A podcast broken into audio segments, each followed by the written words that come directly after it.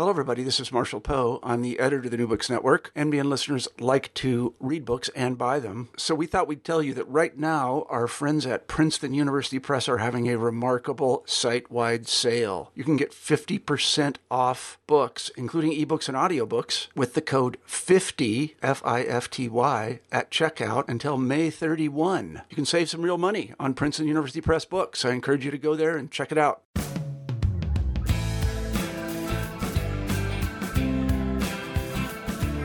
Hi, everyone, and welcome back to the New Books Network in British Studies.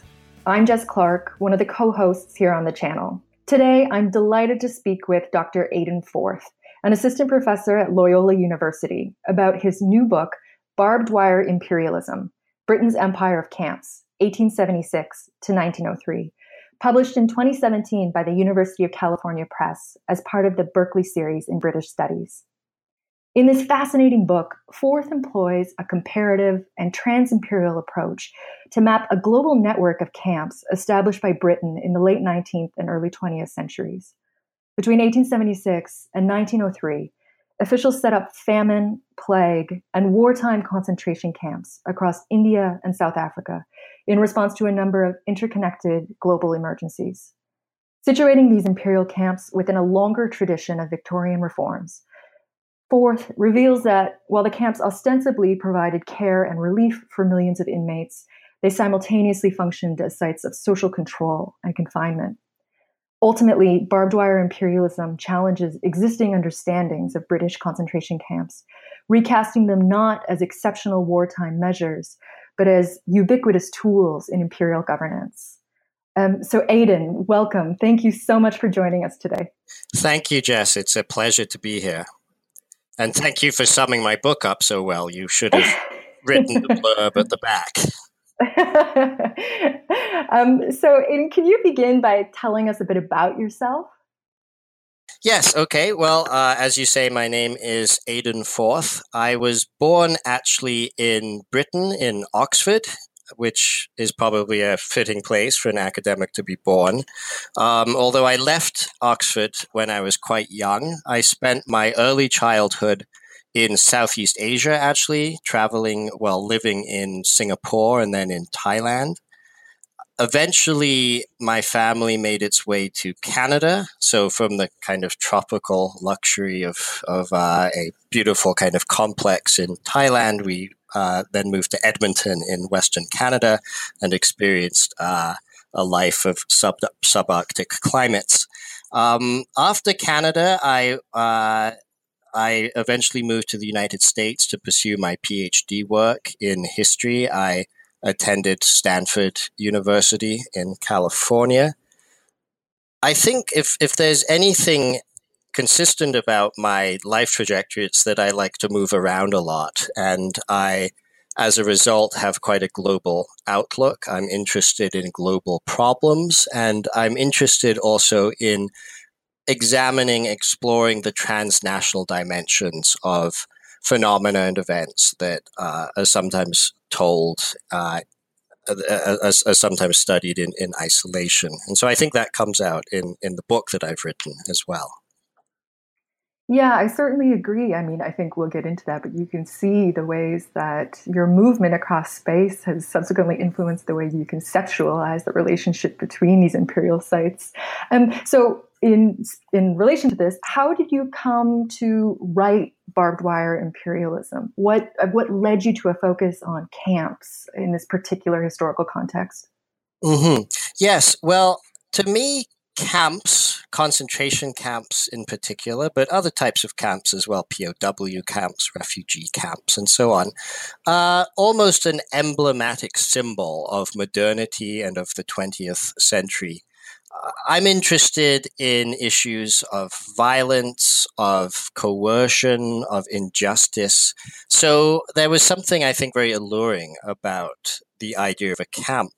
I started uh, my, my, my lens into this book was actually uh, simply the fact that I had never heard about the concentration camps, as they were known, of the South African or the Anglo Boer War uh, in the late 19th, early 20th century. I had never heard about this until the first year of graduate school.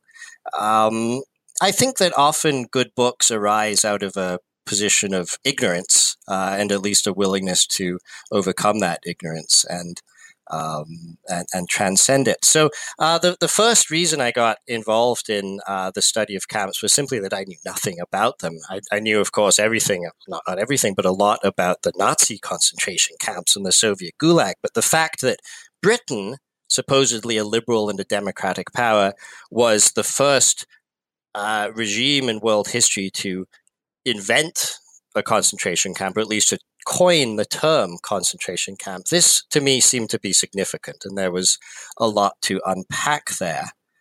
Uh, I was also interested in some of the arguments that the political theorist Hannah Arendt makes. I was reading Arendt's Origins of Totalitarianism at the time I started this project. And Arendt wants to tell us that there was something about the empire, about the experience of European imperial rule in the 19th century that had an impact that had implications for the type of modern violence committed in the 20th century. I felt that the camp as something invented, first developed in the late 19th century, would uh, certainly have something to tell us about what's happened in the 20th century. I, of course, started this project as a historian of Britain as well. So I was interested in what kind of British contribution to a larger global history of forced confinement and encampment, what role does Britain play there?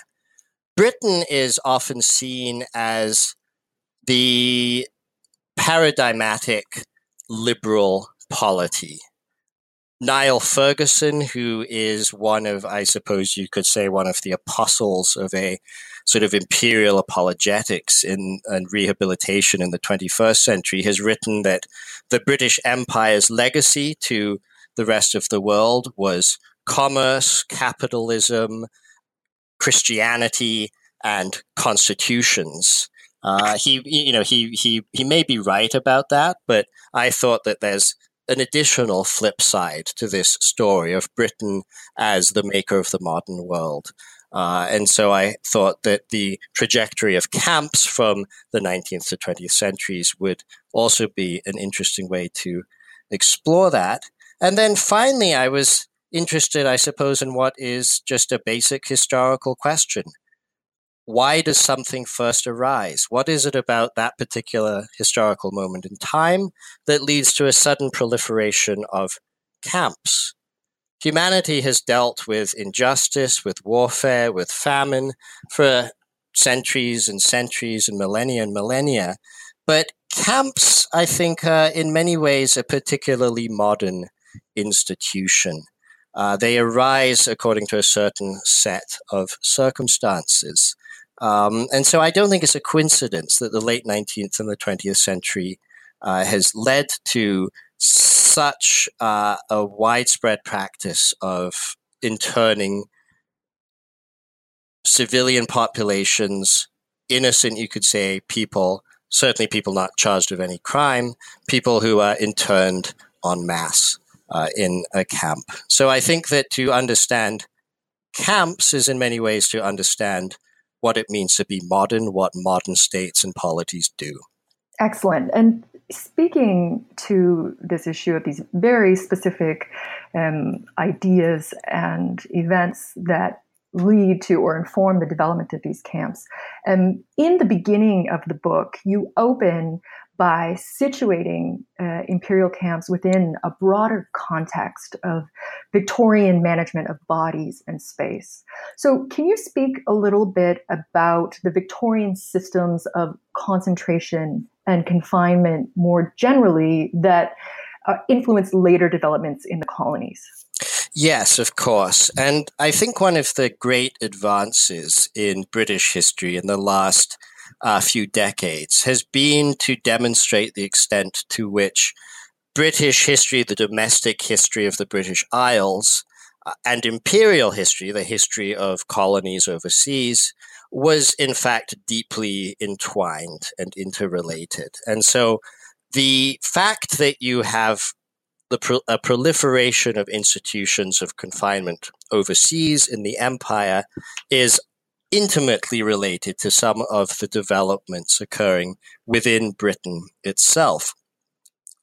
Getting back to this idea that there's something particularly modern about camps, uh, one thing that the philosopher Michel Foucault tells us is that sometime in the modern period, and he's as as usual, he's vague about dates and so on, but sometime in the modern period, states, governments became increasingly interested in managing people, in managing populations, rather than simply extending sovereignty over a particular territory.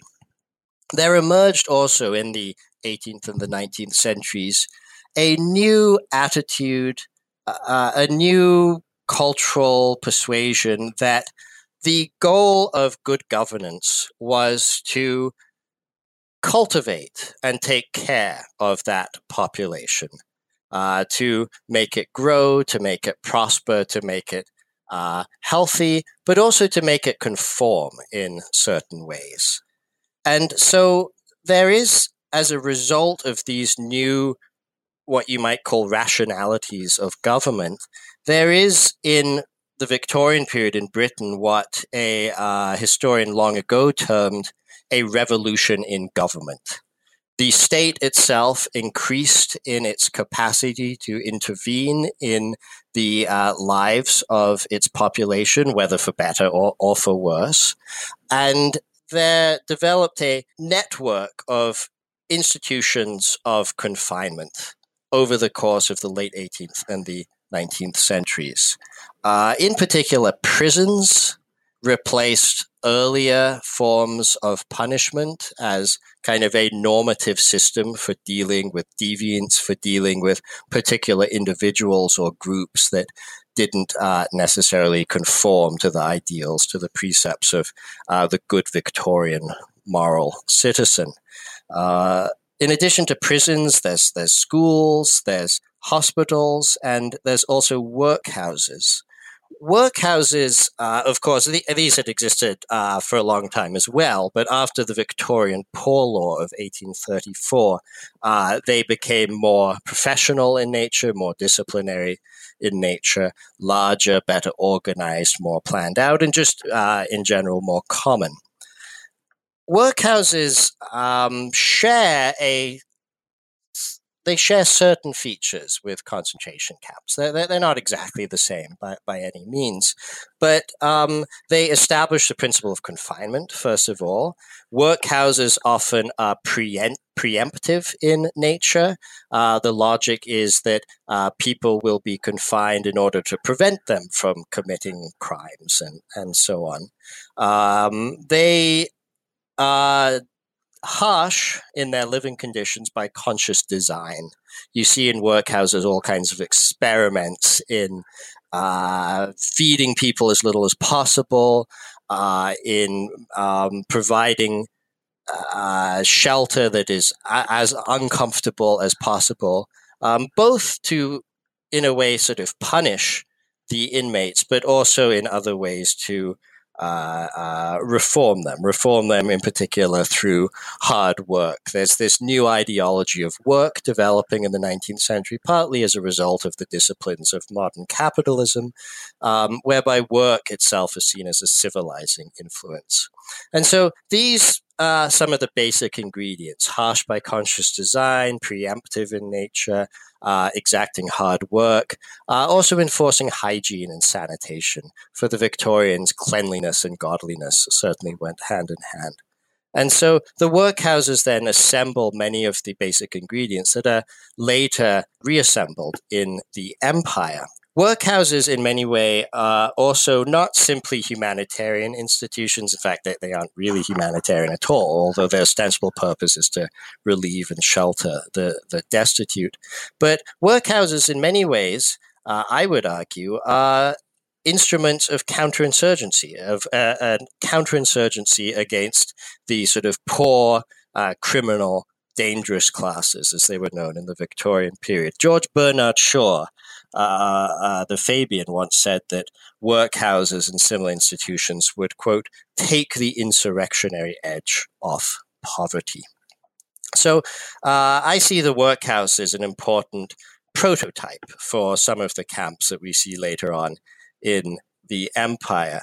And um, the empire, I think, is important to our story here because it's a slightly different context from uh, Victorian Britain. There's more scope for authoritarian measures.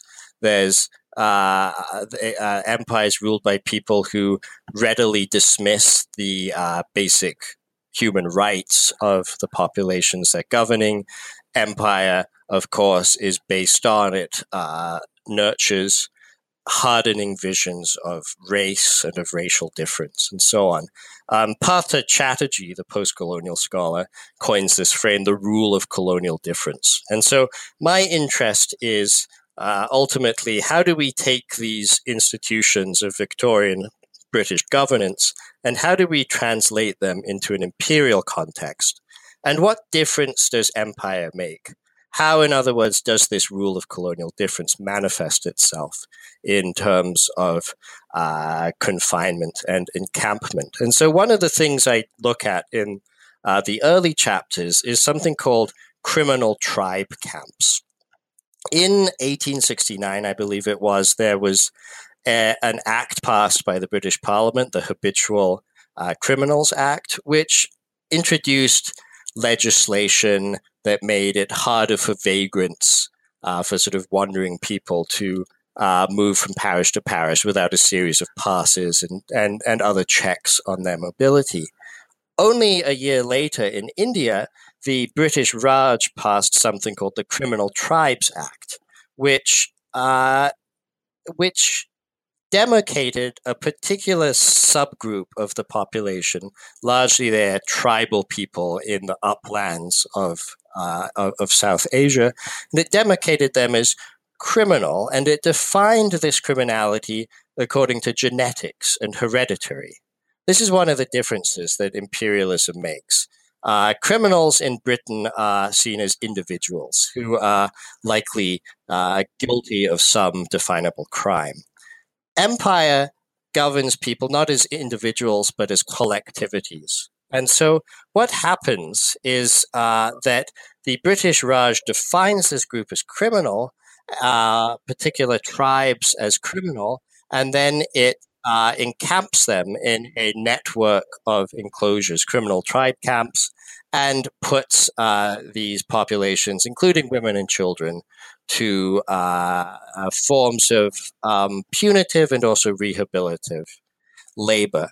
Um, so, already, even before we get to some of the events I talk about in uh, the book, whereby uh, uh, uh, British officials are creating camps on a mass scale, already we have administrators experimenting with extrajudicial confinement, both in but, but both but both in Britain, where it has a juridical gloss to it, as well as in the empire. I think that one of the um, most productive and interesting elements of um, of that opening chapter are the ways that you create these linkages um, and you basically break down boundaries between what's happening in you know what we consider quote unquote the metropole um, versus imperial development. So it's it's incredibly productive. And um, this is made all the more um, interesting as you move the reader across global geographies um, as you move through the book, linking these imperial contexts in new and revealing ways to, to chart this complex empire of camps. Um, so, um, following this opening chapter, the book then takes us uh, to India in a moment of devastating famine. So, I'm wondering if you can tell us a bit about the nature of the camps established there in the 1870s and the 1890s. Yes, of course. Um, and maybe let's just back up and point out that Two of the most devastating famines to ever happen in human history occurred in India Uh, first in 1876 to 1877, and then again in 1896. And that famine really continued off and on until 1902. There's a very well known, well regarded book by Mike Davis called Late Victorian Holocausts, which really, I think, lays out how these famines were not simply natural disasters. They weren't simply the result of drought and monsoonal fail- failure. Rather, these famines were man made. They were the result of Victorian political economy exercised in India. Um, what interests me, of course, is not the cause of these famines, but rather the results and the type of uh, quote unquote relief measures that Britain enacted to combat these famines. Um, the sad thing to say, I think, is that the solution to the famine was in many ways almost as bad as the famine itself. What happens is that Britain creates a vast network of detention camps, of refugee camps, of um, other enclosures where famished people are concentrated, where they're cared for on a minimal basis, but also where they are controlled. There's basically two reasons why the British turned to camps during this famine. And the first reason is that famine results in massive population movements. Uh, particular areas of the South Asian subcontinent uh, devastated by famine, crops fail, there's no food. Other areas um, uh, struggle, but they, they uh, aren't as impacted as severely. So, what happens is you have hundreds of thousands of famine refugees, as they were known, people who are displaced by hunger, by drought, um, and also by some of the social unrest that accompanies all this. Cities, colonial cities, were besieged by hungry, wailing wanderers and refugees uh, showing up uh, on its streets. British authorities document a uh, spike in crime in many areas, uh, crime increased by six sixfold and even more. Uh, there's documented cases, a lot of documented cases of, of looting, of robberies, um, of just general social unrest. And so, in this context, famine camps, as they were known, were instruments of security. And this was especially important to British administrators in a post mutiny context, in a context uh, after the uh, Great Rebellion of 1857, which uh, threatened Britain's rule, its British control of, of the sub- subcontinent in meaningful ways. And so, what happens is that British officials, the British police, British military forces, many of whom are seconded from uh, active military conflict to fight another type of war against this insurgency of uh, starving and impoverished refugees. They often will uh, patrol agricultural rural areas in a systematic way and collect up uh, uh, wanderers, refugees, um, and concentrate them in camps. Uh, partly, this, of course, is simply these people are, are, are, starving and they're, they're, they're taken to a camp where they, they can be uh, fed up in a way, given, given water, given a little bit of shelter, and so on. Some of these camps are run by missionaries, uh, which is a, actually an aspect of the story I don't get into too much in, in the book. But most of the camps are run by the government.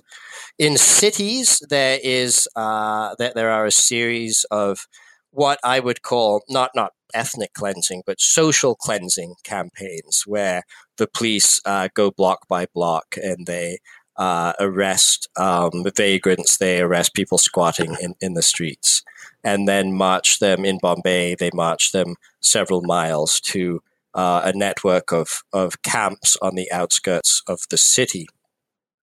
Um, so that's one type of camp. Um, many of these people being taken to them were coerced, they were forced to go to them. Um, even though the British felt that the point of these camps was simply to feed people, the uh, the, the Indian groups involved often felt otherwise. There's a lot of rumors and stories that circulate about how uh, all the people are going to be drowned in a river or they're going to be shipped overseas and so on. There's a great deal of mistrust between ruler and ruled in India. And in many ways, I think camps reflect that mistrust. So that's one type of camp which serves a specific security purpose. A lot of the vagrants and wanderers in this famine are also assumed to be these kind of criminal tribes, the, these crim, this criminal class, this substratum of dangerous people. Um, the other reason why Britain sets up camps, and these camps are slightly different, they're slightly less rigorous in their security apparatus. Um, Britain sets up work camps for um, the supposedly able-bodied poor, for uh, agricultural uh, people who are unable to harvest their crops due to the drought. Um, and they're concentrated in uh, strategic places where they're put to work, largely on public works, railway, canal, road construction. Much of the infrastructure built in the late 19th century, the Buckingham Canal, for example, in uh, Madras, m- much of this infrastructure was built by uh, famine laborers, by the inmates of uh, famine work camps. Ultimately, I think about uh, up to 10 million people ended up in some of these camps. So this was a massive, massive undertaking. Um, the camps, in many ways, I think, highlight some of the tensions, I think, some of the hypocrisies of British imperial rule um, many of the people running camps were ideologues. They were laissez faire capitalist ideologues. Uh, they felt that uh, it was not the state's purpose to intervene in the economy. Uh, certainly, it wasn't to provide uh, gratuitous charity, outdoor relief, as it would be known in Britain, whereby people are given, uh, uh, provided with money or, or food in their homes. Um, so there's a definite sentiment that mili- militates against uh, sort of the distribution of charity. Um, and this was supposed to be in the name of laissez faire, in the name of avoiding state intervention. Yet at the same time, what does happen is a massive system of detention camps, and there can't be anything much more statist about that. And so, uh, this chapter on famine, I hope, brings out some of these tensions uh, and contradictions of, of British liberalism and of British imperialism. Yeah, I mean, it certainly does. And not only do you explore um, the famine camps and as you describe these work camps, um, but we also see the development of another type of camp in India um, and eventually also in South Africa. So, can you tell us a bit about plague camps? Um, and their significance and the transnational linkages between these two sites? Yes. So India doesn't have a very good experience in the late 19th century. I think that's fair to say. Not only do massive famines break out, largely as a result of uh, British political economy, British economic policies, and trade policies, and so on, but there's a devastating plague as well, a bubonic plague that first reaches India in 1896 in the port city of Bombay uh, but plague, uh, and this I think bears pointing out, plague, the plague epidemic of the late 19th century is itself also an artifact of empire, of what we today might call globalization, of the increased circulation of goods and people across the world. So Plague is first imported to India from Hong Kong, another British port, another British imperial port. Uh, later, plague makes its way to South Africa. The reason for this is that in South Africa, war breaks out, the Anglo Boer War, which we're going to get to in a minute. Uh, and military supplies, in particular fodder for uh, horses used by the British Army, um, are infected with plague. And that's how they end up in Cape Town. So, in a way, Britain uh, uh, plays a role, an, an, unwitting one, of course, uh, but a role nonetheless in spreading plague across the world. As the world gets more globalized, I think the potential for global uh, pandemics becomes uh, more more real. Now, plague is uh, an interesting topic to explore when you're interested in imperial government for a few reasons. One thing I try to do in this book is not only bridge uh, connections between different areas of the world, but also to bridge disciplinary divides. Um, so uh, you'll see if you read the book that it's quite uh, influenced by social science, by political theory, and, and so on, although hopefully not in an overhanded way. Um, but one of the scholars who's important for my own theoretical framing is Zygmunt Bauman, uh, the great Polish, uh, Anglo Polish uh, sociologist who, who recently passed away. But he points out that one of the defining, one of the animating metaphors of modern governance is medicine the goal again of good governance is to create a healthy population, to uh, cure.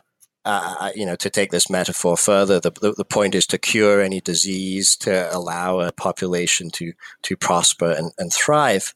Um, but medicine also involves surgery. It involves amputation. It involves the sort of extermination of particular cells or or or, uh, or, or pathogens medicine plays a an important allegorical role throughout the 19th and 20th centuries, and, and probably in earlier periods too.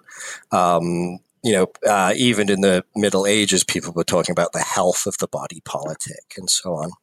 Um, so the outbreak of plague in India, I thought, was, was a fascinating way, not uh, not only to uh, tell a kind of medical history of disease, but also to think about some of the ways in which the symbolism of that disease impacts some of the practices um, that, uh, uh, that, that, occur both during plague and, and elsewhere. Um, what ultimately Britain does is it establishes a series of what you could call medical quarantine camps throughout India. Again, this involves the sort of careful policing of space, both both uh, in the cities and in the countryside. Uh, the British set up inspection stations at major junctures, at railway platforms, and so on. And what they're looking for is suspects, people who are suspected of carrying and spreading disease.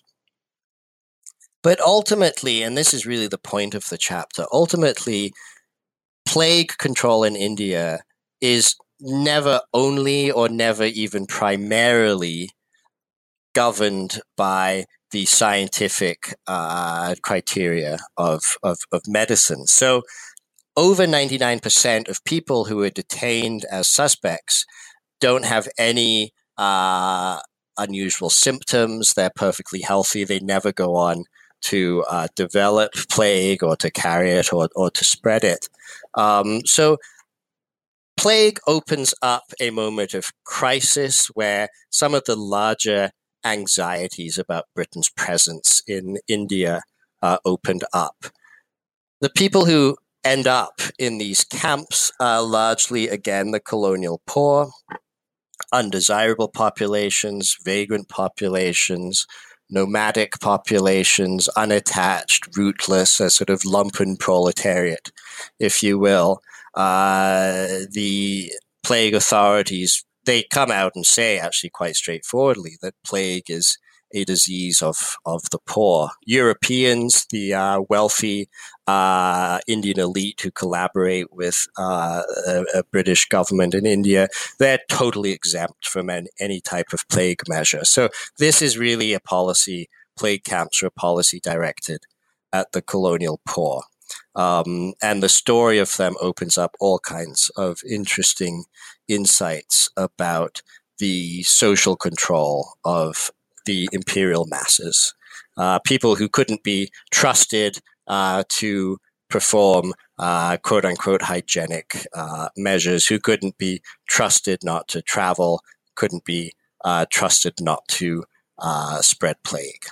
Well, speaking of um, control of an imperial population, um, there is at the midpoint of the book a discussion, an analysis of the construction and administration of camps, you know, as these technologies in managing bodies and space.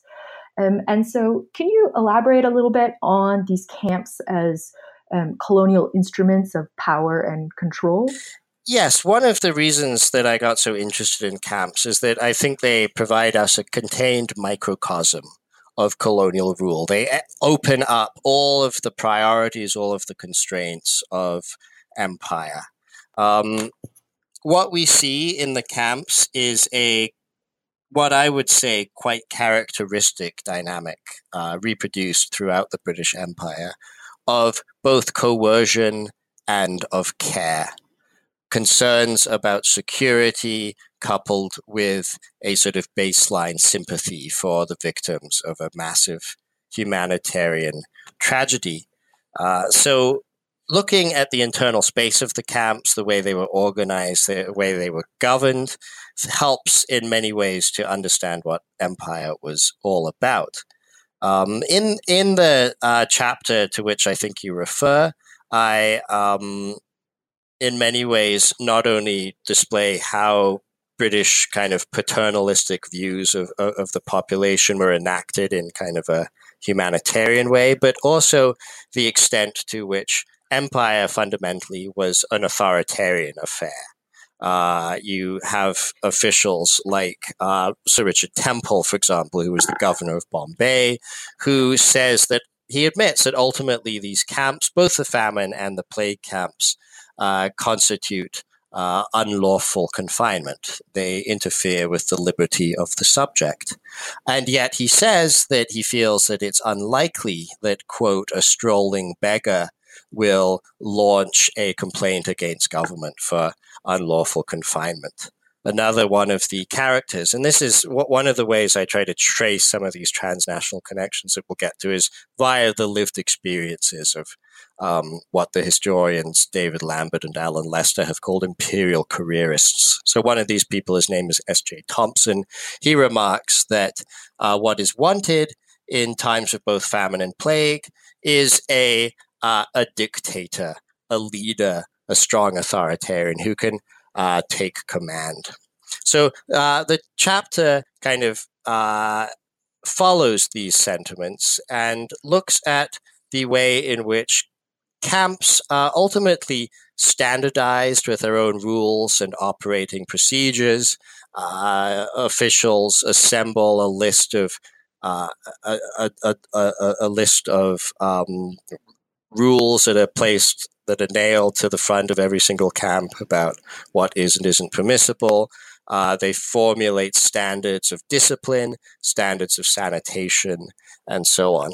This chapter is meant, first of all, simply to show that by the turn of the 19th century, the camp was a familiar, standardized bureaucratic institution within the British Empire. Um, and so, one reason why you get more camps right away in the uh, South African War, which we'll get to, is simply because uh, people are already very familiar with camps as a holding space for um, unwanted populations. But the chapter, I think, is also meant as something of an accusation.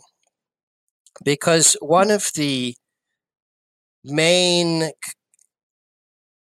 themes of the South African, the Anglo Boer war camps, one of the main tragedies of them is that tens of thousands of people died, uh, due mostly to the outbreak of epidemic disease.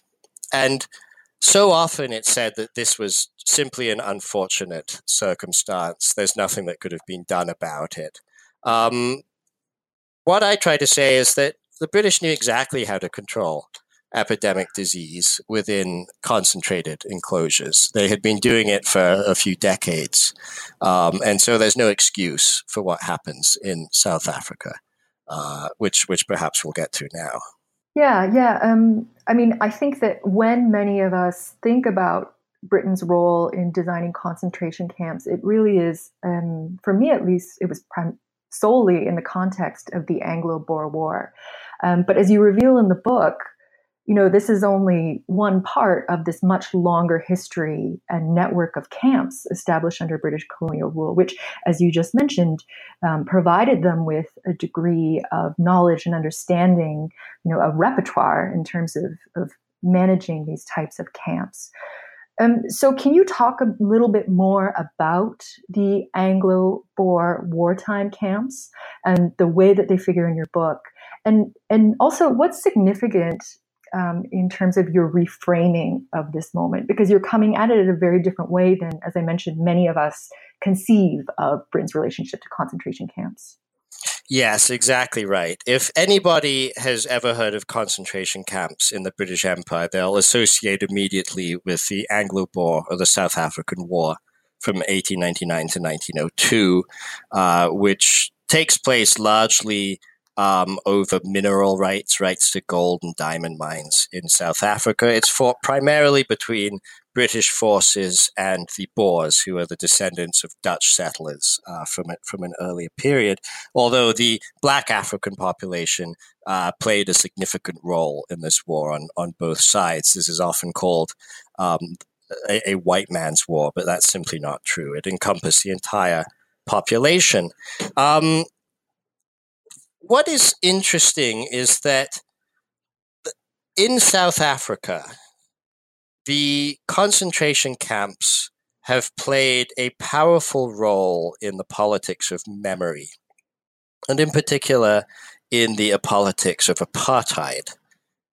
After World War II, when the Nashers, when Malan's nationalists government uh, instituted apartheid racial segregation, as a formal policy in South Africa, memory of the concentration camps served to bolster, in some ways, to legitimize that process, um, kind of perhaps in a counterintuitive way. But the view was that our people, the Afrikaner people, the Boer people, have suffered. We have already suffered so much.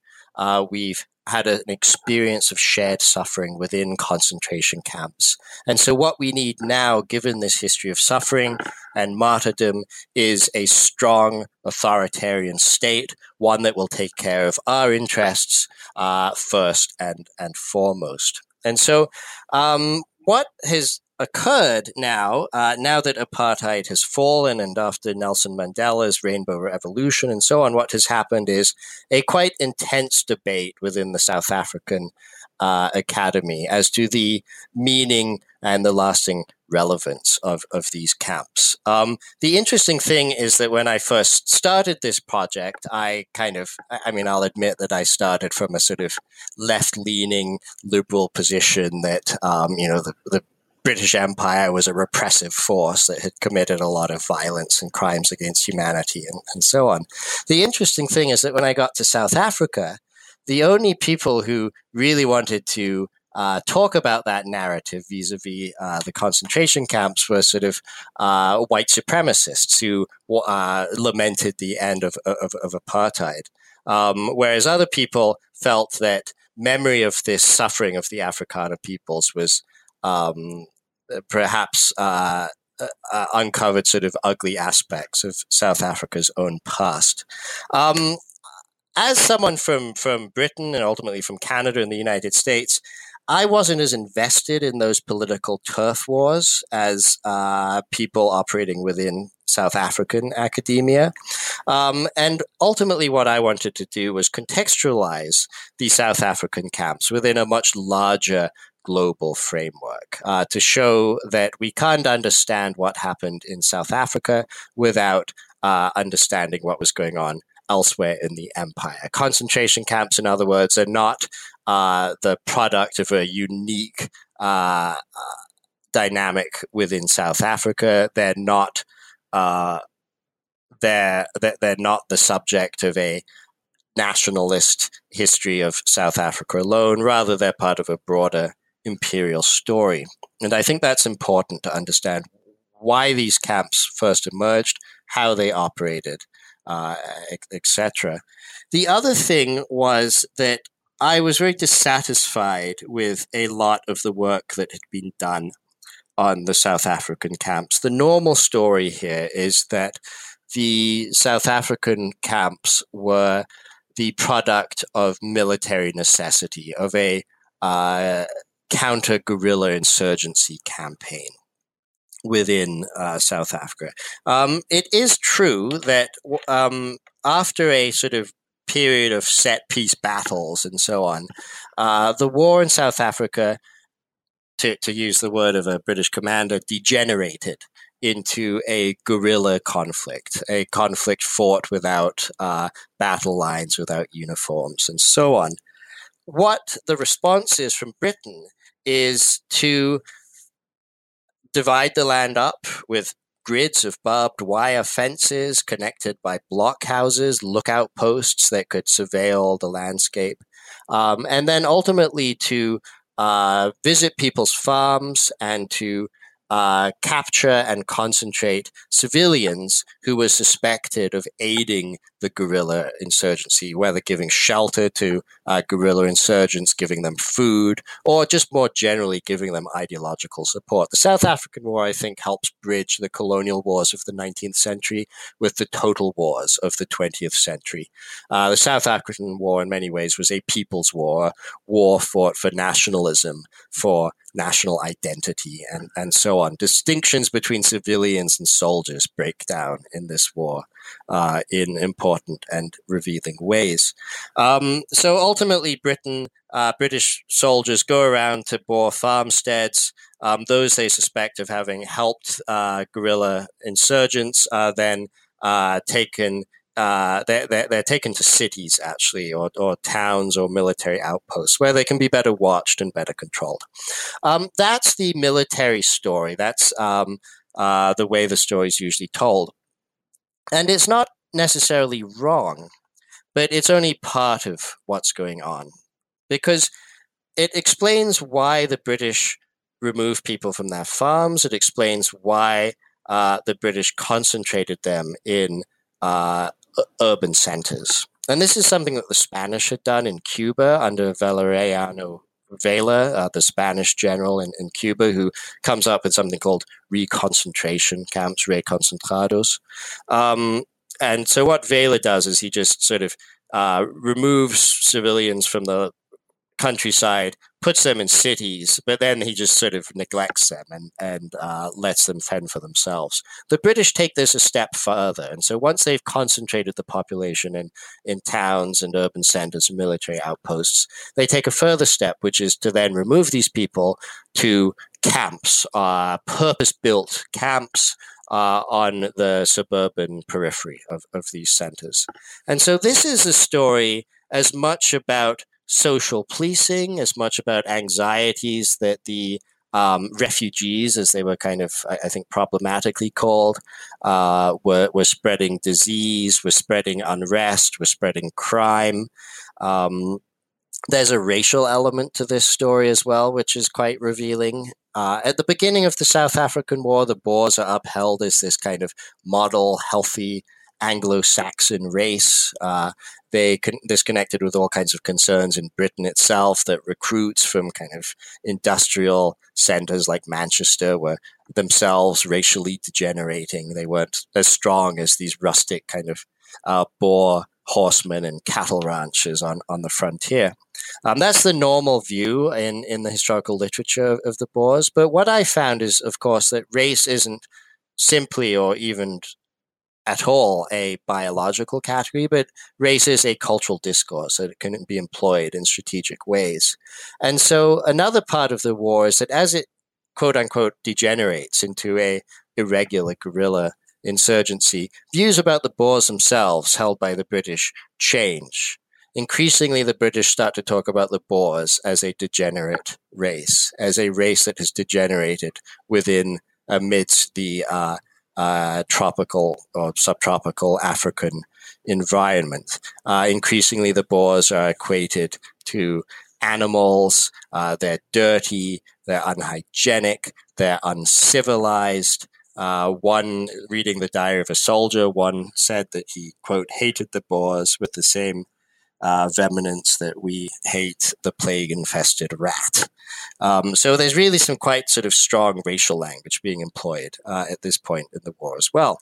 And so the ultimate decision to place the Boer people, as well as uh, Africans who are displaced uh, and concentrated in towns as well, the uh, ultimate response is to remove them from the towns and put them in suburban camps. And the camps, uh, it again bears pointing out, managed by civilian authorities for the vast majority of their existence rather than by military authorities. So I think there's an important social and cultural history to these camps that uh, is missed in the existing literature about the South African War.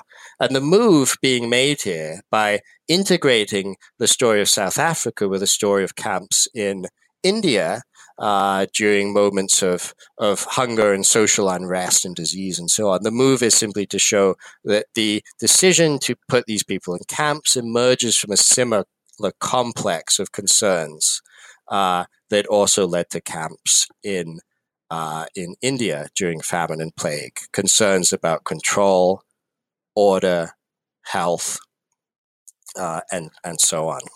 And I think that you bring these connections with Indian examples full circle um, when we come near the, to the book's conclusion, when you chart the mobilization of, of both metropolitan but also imperial experts to reform camp systems. So, can you tell us a little bit about this process and the significance of this knowledge transfer? Yes, um, I think it's significant uh, in both kind of a specific and a more general way. Um, what happens in the Boer War camps is that epidemic diseases break out. They kill people in the tens of thousands, close to 50,000 people out of a total of a quarter million encamped, ultimately died, mostly from disease. Uh, and this created a scandal in Britain um, one of the things about the Boers, of course, is that they were racialized in particular ways that permitted them to be placed in these camps in the first place. Uh, but they do retain this, what uh, Lord Kitchener, one of the commanders in the ca- commanding officer in chief in, in Britain, what, what he called a thin white veneer. Uh, so they were still sort of European enough for their detention in camps to ultimately cause a scandal in uh, Britain. A lot of the uh, inmates were uh, visibly sort of uh, emaciated, um, not only because of poor nutrition, but also because of diseases like typhoid and, and, and so on, wasting diseases and so on. But these images of starving women and children in concentration camps cause a humanitarian scandal in Britain. And uh, British authorities get very uh, worried about the ramifications and the political fallout from all of this. And so ultimately, they determine that it's in their best interests, as well as, of course, the people in the camp, it's in their interest too, to uh, reform the camps, um, to make them healthy, to improve their living conditions, and so on. Uh, what Britain does then is it sends out a investigative committee, which uh, quite interestingly consists mostly of, uh, well, entirely of women who have backgrounds in social welfare work. Emily Hobhouse, who is, uh, she's not on the committee, but she's one of the main humanitarian critics, uh, tells the government that what was really needed uh, to uh, get these camps under control and prevent the spread of disease. What was really needed was uh, female poor law guardians, women who had experience uh, in social investigation, experience running some of these uh, metropolitan uh, institutes like workhouses and, and so on. Um, so they uh, go to South Africa. Uh, they um, write a report listing suggestions. The sort of interesting thing here is that um, because they're women, they're not permitted to make strong uh, political uh, statements about these camps. Their uh, realm is very much uh, kind of uh, limited to the social, um, which I think is in a way by design by the British government. Uh, but then the second thing you have is that Britain quite rapidly via the High Commissioner in South Africa, Alfred Milner, and the Colonial Secretary, Joseph Chamberlain, turned to India India, after all, is the crown jewel of the British Empire.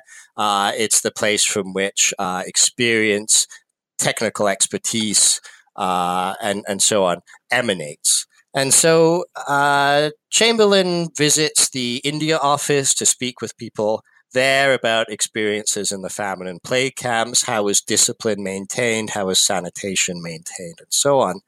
And ultimately, what Britain does is it seconds from India a coterie of experts uh, people who were involved in writing these standardized reports of the famine and plague camps, people involved in governing plague and famine camps. And it seconds them to South Africa.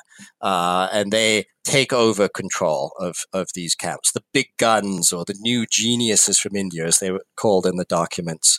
Um, and they do, it has to be said, achieve some success in stemming the spread of disease, uh, in uh, reforming conditions um, and ultimately in legitimizing the camp as part of the standard and justifiable arsenal of uh, modern warfare and of, uh, I guess you could say, modern welfare as well. And so, in a way, um, although the camps at first are, uh, are, just dreadful, scandalous institutions, they are reformed into uh, enclosures where um, at least people aren't, aren't, aren't dying of disease anymore. The death rate goes down to about two percent, which is the same as in a industrial town in, in Britain at the time.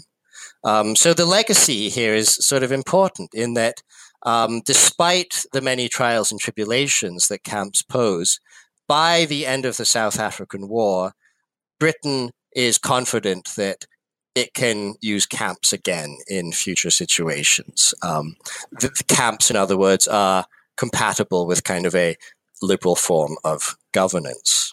Well, this connects to a theme that runs throughout the book. Um, as you chart the humanitarian arguments that were used to frame and at times to justify these camps um, in in this uh, moment that you term or sorry, relationship that you term a tightly braided colonial politics of humanity and security.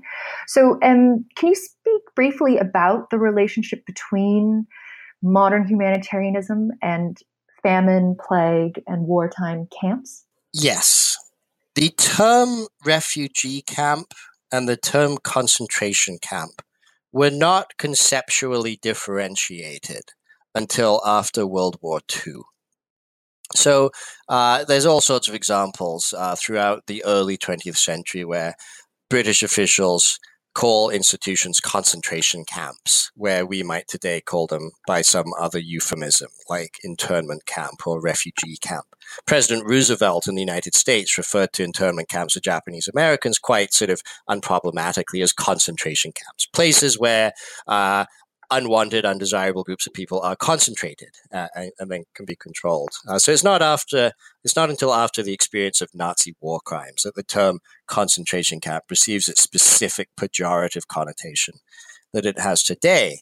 Um, but what has, I think, happened is via the bifurcation of these two terms, today we tend to think that a refugee camp is very different from a concentration camp.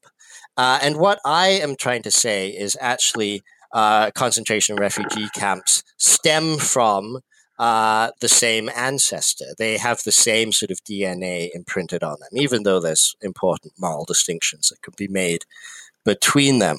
Uh, so, in a final chapter, what I try to look at is some of the legacies of British concentration camps. There's this wonderful scene that takes place in 1939 when the British ambassador to Berlin, his name's Neville Henderson, has a meeting with uh, Hermann Goering, the Nazi leader. Uh, and Neville Henderson is lodging a, a British complaint about Germany's proliferating concentration camps on the eve of World War II.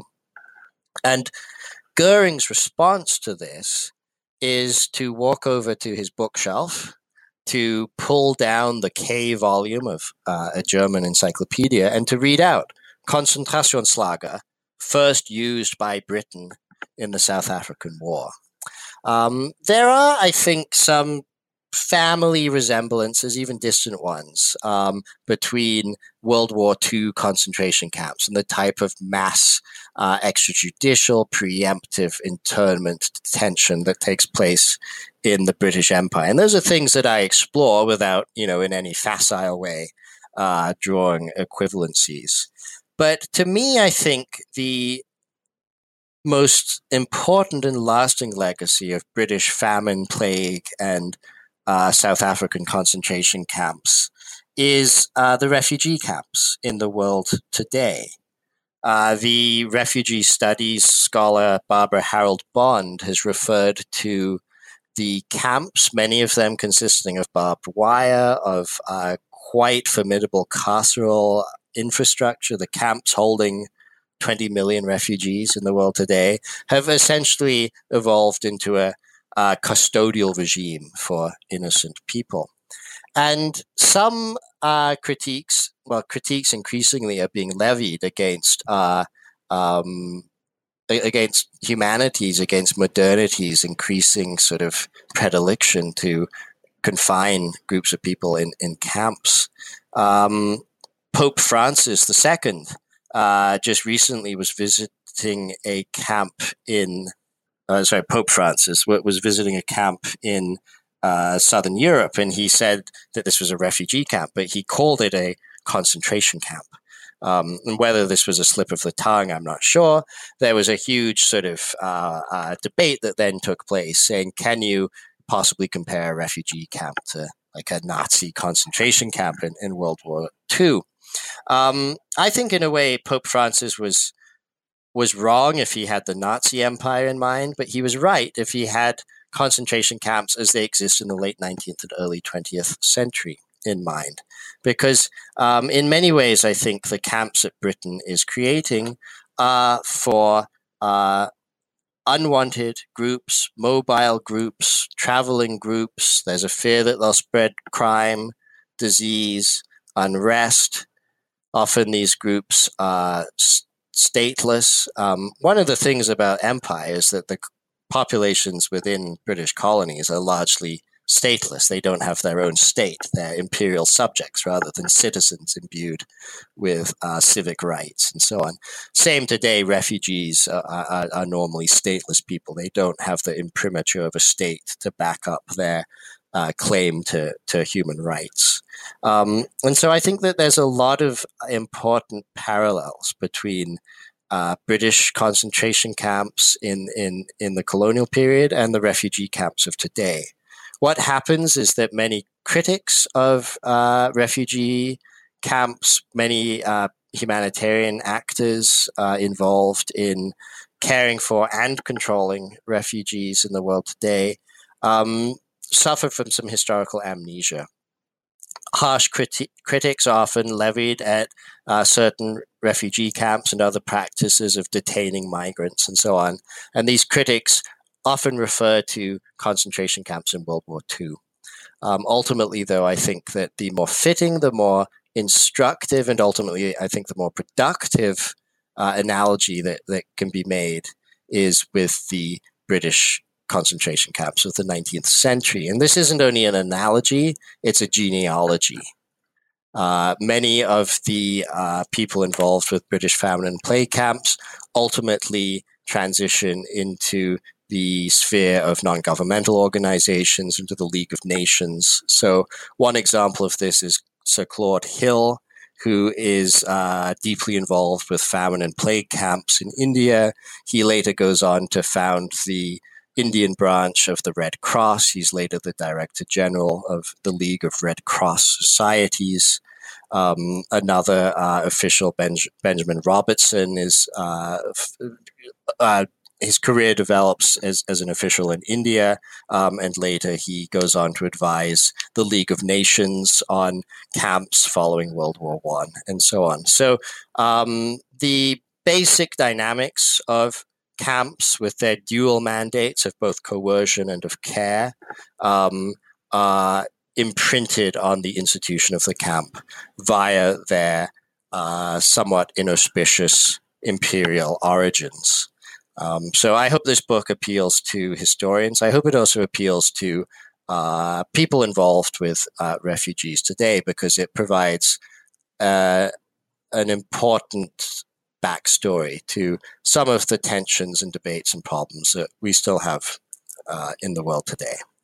I couldn't agree more. I think it's an incredibly important book, not only in terms of its historiographic interventions, but as you say, in terms of um, um, contemporary events, current events in relation to um, migrants and refugees around the world. So I want to thank you so much for speaking with us today about this book. Um, and it's such a fascinating work, and, and I really appreciate you sharing it with us.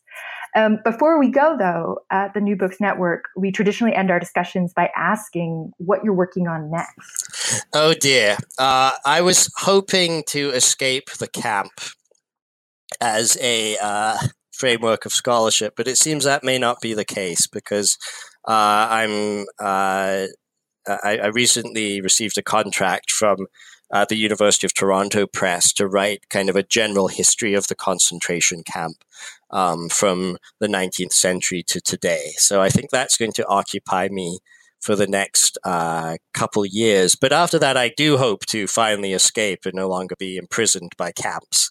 Uh, and so I'm also developing a project on uh, voyages in the Indian Ocean, ship passages from from Britain to India, which I think can tell us also a lot about the way empire was connected and also the way uh, the peoples of empire were disconnected via the developing um, infrastructure of large ocean going ships and, and so on. Um, I've spent a bit of time reading the diaries of, of uh, passengers aboard ships. They're fascinating sources.